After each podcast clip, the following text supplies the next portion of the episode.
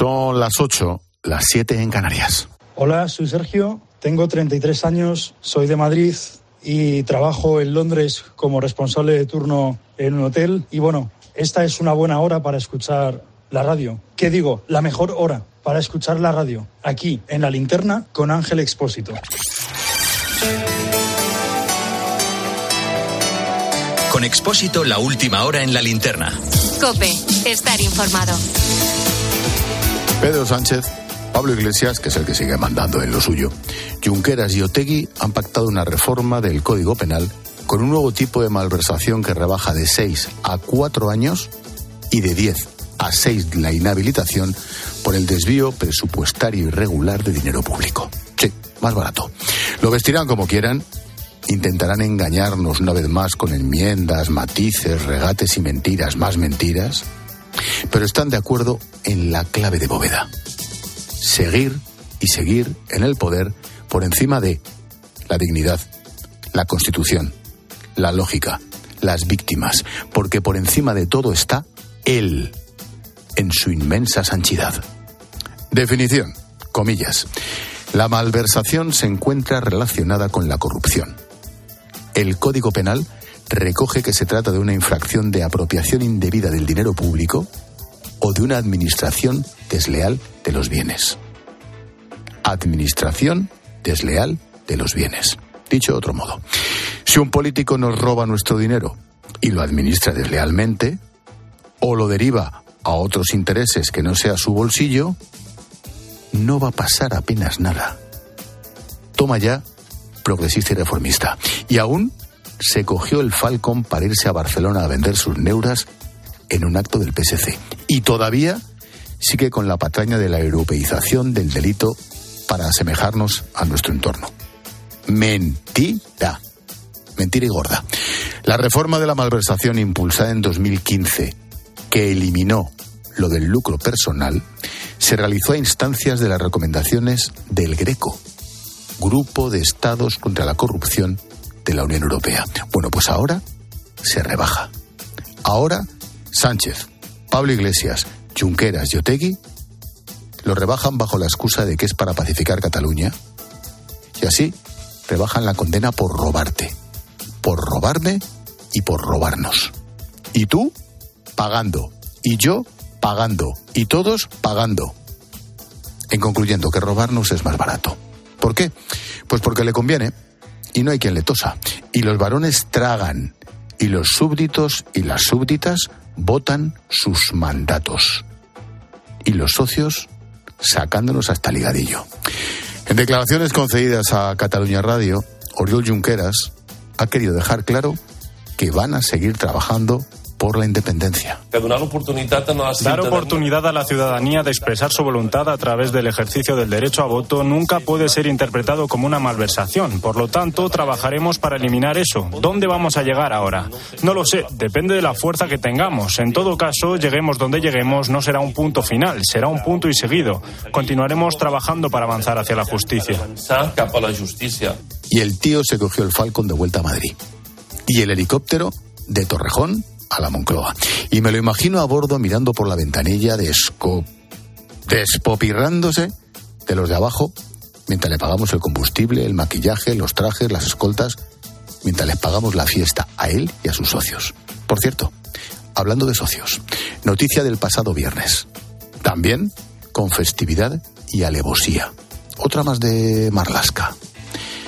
Los presos de ETA Íñigo Guridi, Asier Badiola e Íñigo Zapirain ya duermen en prisiones vascas. Y pasado mañana lo harán en su casa. Los asesinos Guridi y Badiola han ingresado en la cárcel de Martuten, en San Sebastián, y el tal Zapirain en la prisión de Zaballa, en Álava. Lo han contado la Asociación de Familiares y Allegados de Reclusos de la banda ETA, Echerat se llaman. Guridi Lasa, natural de Villabona, en Guipúzcoa, ha abandonado la prisión leonesa de Mansilla de las Mulas. Fue condenado por el asesinato del periodista del Mundo José Luis López de la Calle, así como por asesinar a los guardias civiles Irene Fernández Pereira y José Ángel de Jesús Encinas en Sallén de Gallego, Huesca, año 2000. Desde el Dueso, Cantabria, ha sido acercado Íñigo Zapirain Romano, de Bilbao, condenado por matar al brigada del ejército Luis Conde de la Cruz y al policía nacional Eduardo Antonio Puelles García. Por último, un tal Asier Batiola Lasarte, de Ondarroa, fue condenado por colocar un coche bomba en la comisaría de la Archaincha, en Ondarra, 2008. Según datos de la Asociación de Víctimas del Terrorismo, el acercamiento de presos etarras está a punto de culminar. Como llevan anticipando desde hace ya tiempo, los asesinos podrán celebrar la Navidad muy cerca de sus familias, sin haberse arrepentido ni haber colaborado con la justicia. Que los árboles no nos impidan ver el bosque de lo que se está haciendo, ¿eh? Mi postdata. Casi la mitad de los asesinatos de ETA siguen sin resolverse. Los asesinos ya en casita y las víctimas en Navidad otra vez de visita al cementerio.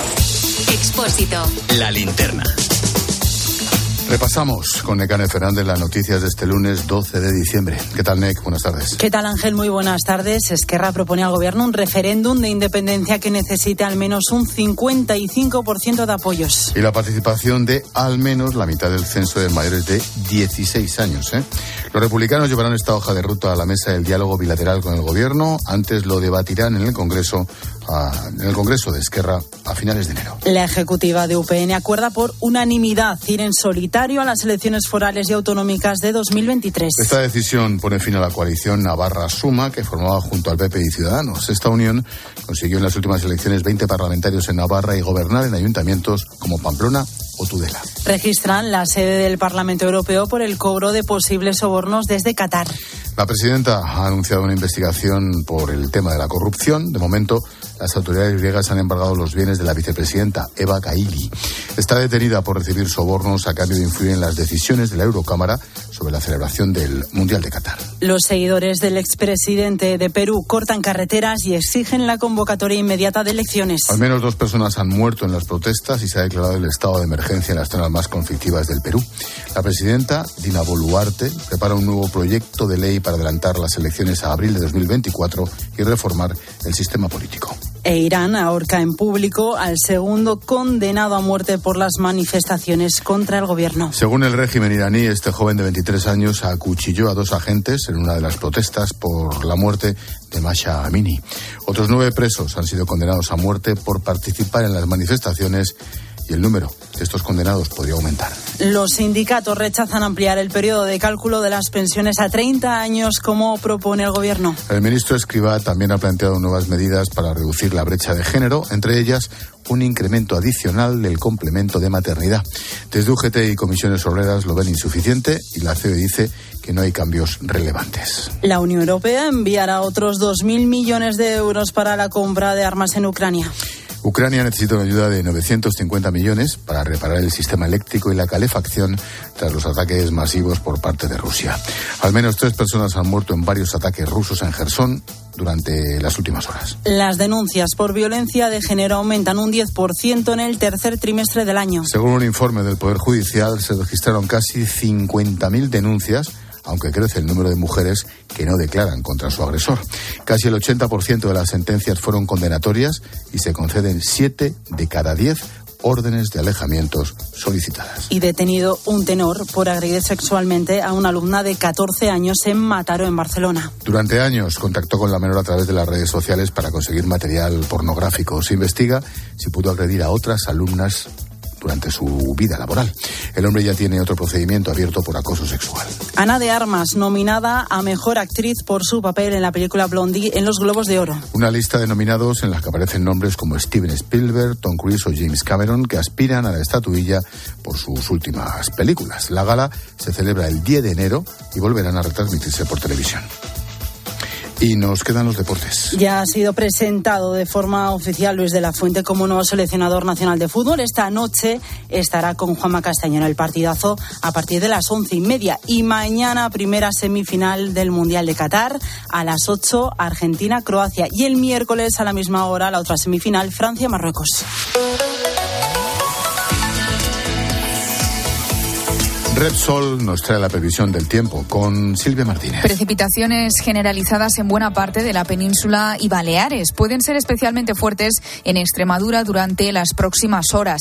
Nevadas y heladas en Pirineos. La situación será similar durante la jornada de mañana, aunque las lluvias se intensificarán en el oeste de Galicia, el sistema central y el norte de Andalucía. A esta hora los termómetros marcan mínimas de 7 grados y máximas de 18 grados. Rachas de viento fuerte en Baleares, el interior de la comunidad valenciana y el estrecho.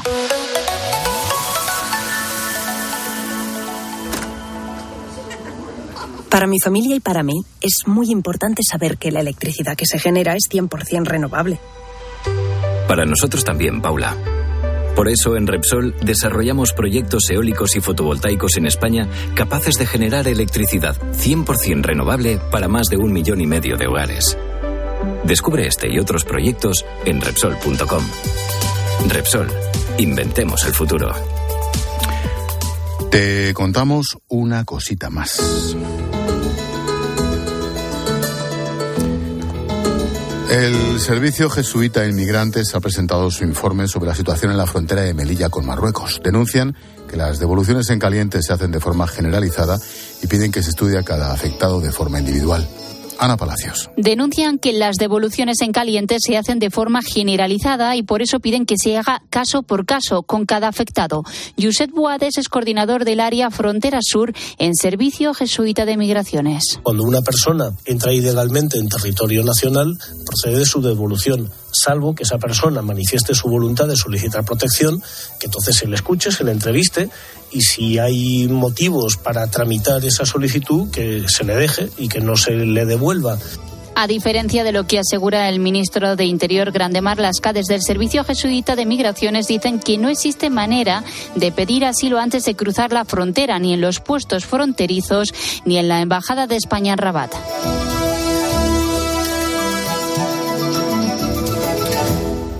Ponemos el foco en el mapa mundi. Escuchas la linterna. Con Expósito. Cope, estar informado.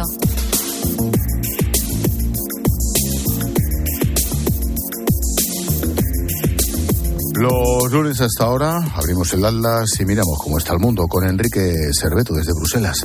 ¿Qué tal, Enrique? Buenas tardes.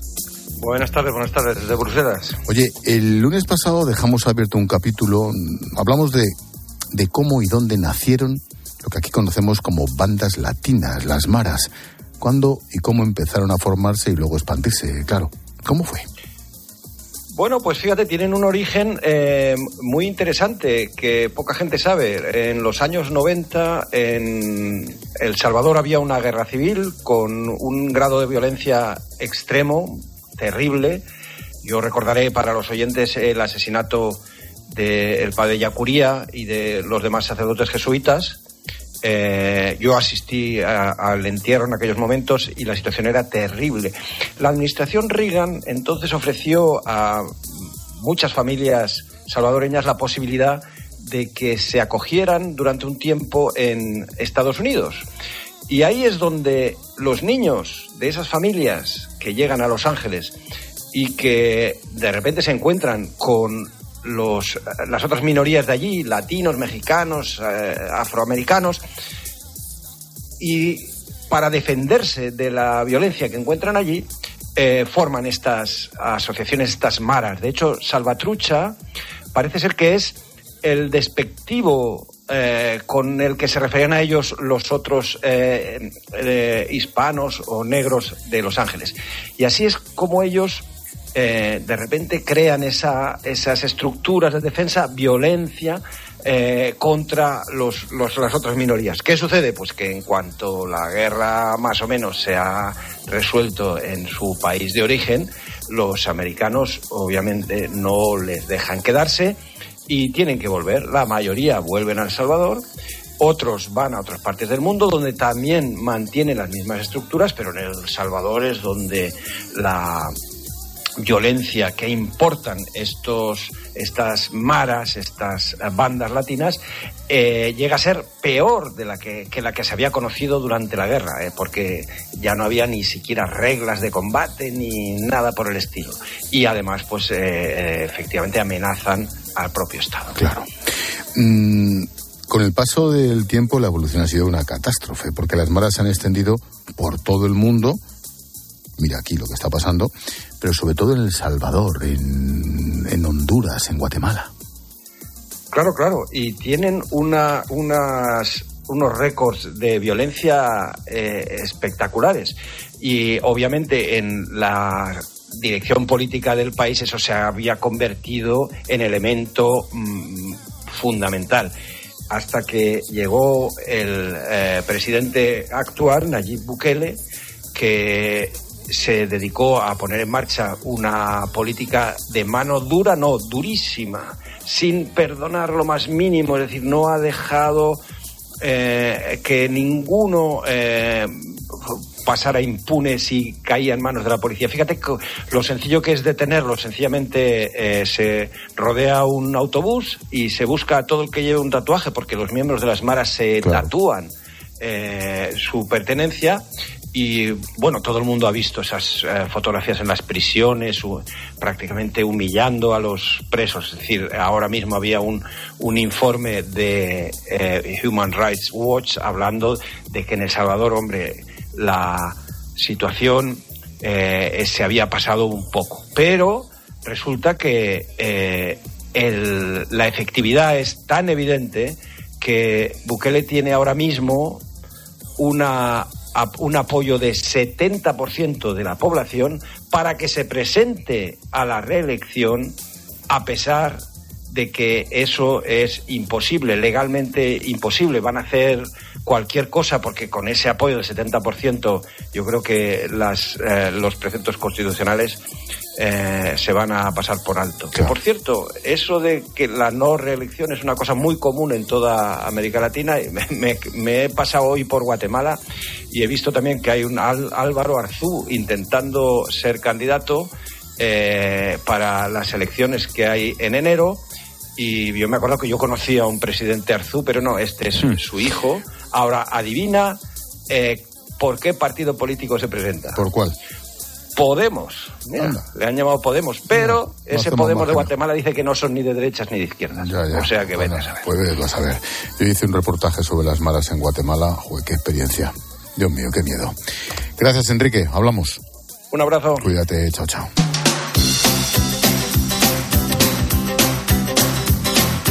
Hemos contado noticias, ahora escucha las voces del día. Isabel Díaz Ayuso, presidenta de la Comunidad de Madrid, aquí con Herrera en COPE.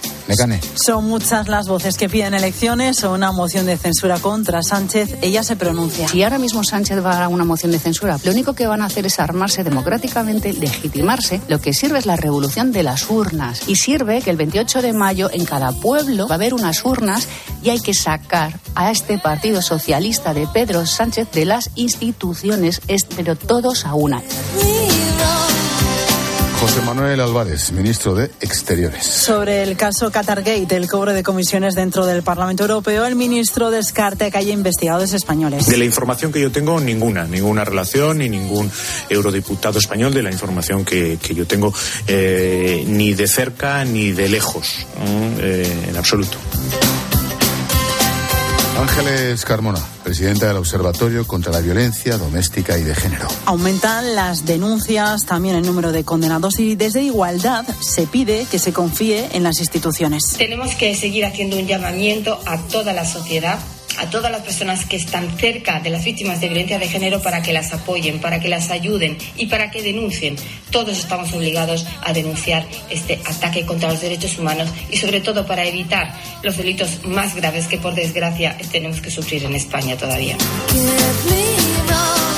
Javier es uno de los centenares de españoles afectados por las nevadas en Reino Unido. Muchos vuelos han sido cancelados y están atrapados por la borrasca. Llevamos 20 horas atrapados aquí. Cayó una nevada y nos han retrasado el vuelo. Y están saliendo un montón de vuelos de otras, eh, otros destinos y sin ningún problema. Y el nuestro, aquí estamos dando, durmiendo en el aeropuerto y no nos dan comida, no nos dan alojamiento, no nos dan información y nos dan nada.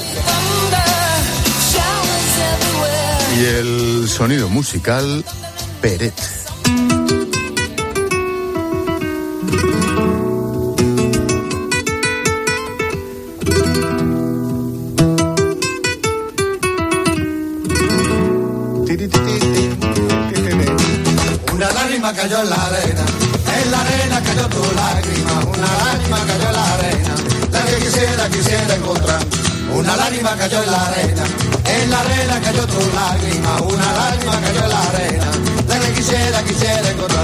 Por como veo cómo bailas y cómo estás cantando, creo que estás muy a favor de esta iniciativa que te voy a contar. La rumba catalana podría convertirse en patrimonio inmaterial de la humanidad por la UNESCO. La plataforma por la rumba catalana acaba de presentar la candidatura y los trámites comenzarán a principios del año que viene. En la arena cayó y una ola atrevida, hay una ola atrevida, hacia el mar la llevo. Una lágrima cayó en la arena, en la arena cayó tu lágrima, una lágrima cayó Gracias. Hasta luego. Una lágrima cayó en la arena, en la arena cayó tu lágrima, una lágrima cayó en la arena, la que quisiera, quisiera encontrar. Expósito. La linterna. Cope. Estar informado.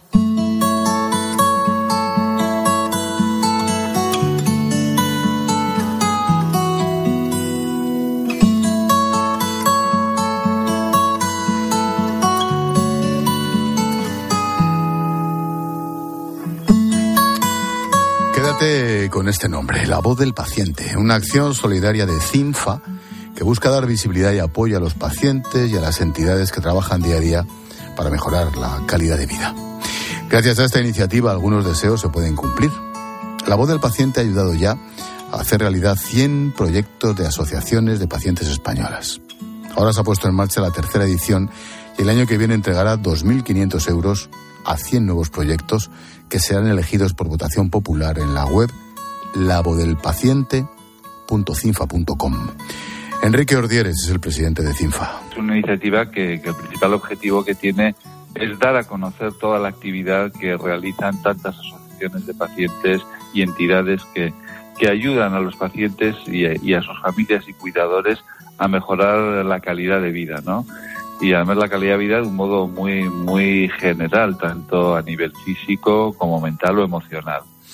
Esta iniciativa está dirigida a los pacientes, pero también a sus familias, especialmente a las asociaciones que les apoyan y acompañan. Somos un laboratorio farmacéutico y nos dedicamos a, a mejorar la calidad de vida de, de, todos ellos y lógicamente pues queremos eh, poner caras y ojos a tantos pacientes y a todo su entorno, ¿no? que creo que, que a veces también nos olvidamos de él y, y, es muy importante.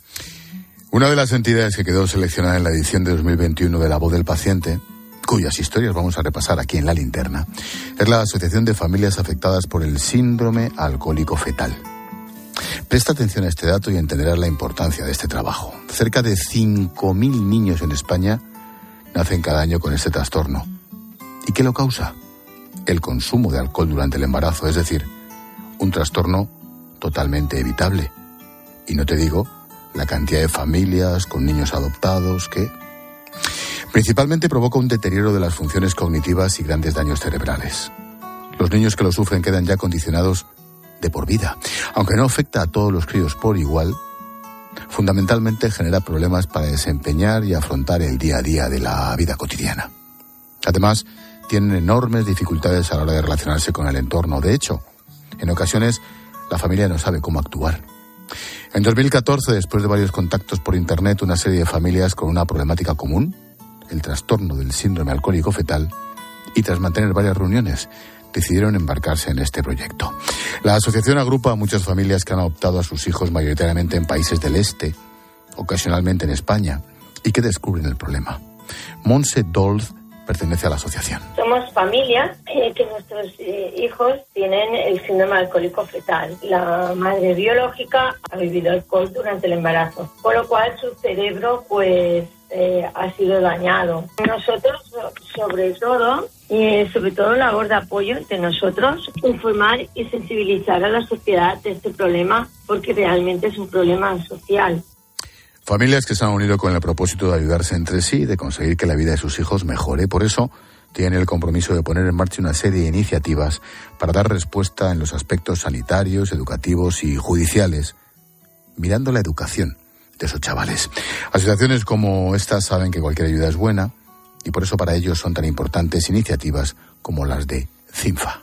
La tercera edición de La Voz del Paciente ayuda a, un número de entidades, bueno, pues a que saquemos adelante nuestro proyecto, ¿no? Pues ha sido genial para nosotros, ¿no? La Asociación de Familias Afectadas por el Síndrome Alcohólico Fetal es una de las entidades que consiguieron la ayuda de CINFA el año pasado. Pudieron poner en marcha un proyecto de pedagogía activa que contribuye al aprendizaje de los niños y estas niñas afectadas por este síndrome, dándoles herramientas para su integración social y una mejora en su calidad de vida y en sus familias. Las asociaciones que quieran optar a las ayudas de esta nueva edición pueden hacerlo en la web lavozdelpaciente.cinfa.com hasta el 18 de enero. Entre todos, poco a poco, gesto a gesto, se logra que las cosas cambien.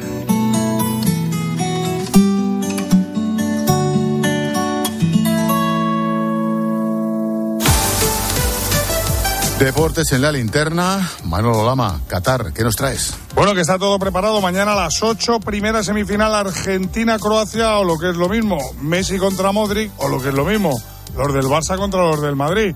Luego te voy a preguntar con quién vas. ¿Yo mañana? Sí. ¿Tú qué crees? Con Croacia. Correcto. te espero. conozco a ti, vamos. Ahora, ahora. Estás escuchando la linterna de Cope. Y recuerda que si entras en cope.es, también puedes llevar en tu móvil las mejores historias y el mejor análisis con Ángel Expósito. A 4.000 kilómetros de España hay familias que pasarán la Navidad a 20 grados bajo cero sin electricidad y donde el agua potable es lo más vendido. Donde la nieve se usa para lavar. Estamos completamente impactados por el horror de la guerra en Ucrania. Nadie se puede poner en el lugar de quienes lo han perdido todo. Pero lo que sí podemos hacer es comprometernos a no olvidarnos nunca de quienes lo están pasando mal. A ser solidario con ellos. Porque no queremos ver más familias rotas. Ni ver cómo crece en las próximas semanas el número de refugiados. Sabemos que la palabra no es suficiente para expresar lo que sentimos ante una guerra que nunca debió haber comenzado. Pero en COPE, la palabra es nuestra forma de comunicarnos y entre todos podemos construir su futuro. Estas navidades, no te olvides de Ucrania. Es que esta casa se queda cerrada meses y cuando oyes las noticias te quedas preocupado. Es normal preocuparse, es una segunda vivienda. Pero si verificamos que alguien intenta entrar, podemos avisar a la policía para que actúe e incluso desaloje la casa. Aunque con las cámaras exteriores y los sensores podemos detectarlo antes. Así que tranquila, la casa está cerrada, pero bien protegida. Protege tu hogar frente a robos y ocupaciones con la alarma de Securitas Direct. Llama ahora al 900 666 777. Escuchas la linterna. Y recuerda, la mejor experiencia y el mejor sonido solo los encuentras en cope.es y en la aplicación móvil. Descárgatela. Es que esta casa se queda cerrada meses y cuando oyes las noticias te quedas preocupado. Es normal preocuparse, es una segunda vivienda. Pero si verificamos que alguien intenta entrar, podemos avisar a la policía para que actúe e incluso desaloje la casa. Aunque con las cámaras exteriores y los sensores podemos detectarlo antes. Así que tranquila, la casa está cerrada, pero bien protegida. Protege tu hogar frente a robos y ocupaciones con la alarma de Securitas Direct. Llama ahora al 900-666-777.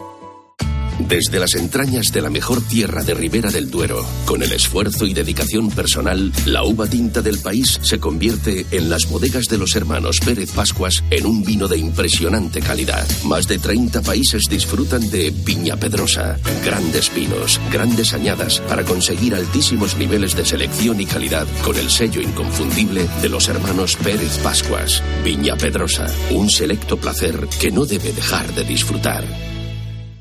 En Cope nos levantamos antes que nadie. Tenemos dos horas de radio en directo para acompañarte hagas lo que hagas. Sé que es muy pronto para muchos, para otros ya es muy tarde porque tienen que terminar de trabajar. Y lo hacemos con el primer despertador de la radio española. Buenos días, Pulpo. ¿Por dónde andas? Argentina, ovejas. Con un programa que reivindica al trabajador nocturno. Juan Carlos, buenos días. Buenos días, Pulpo. Estoy en Cartagena, llevo una cisterna de mercancía peligrosa y me encanta tu programa y la verdad que... De lunes a sábado, de 4 a 6 de la madrugada, poniendo la calles con Carlos Moreno.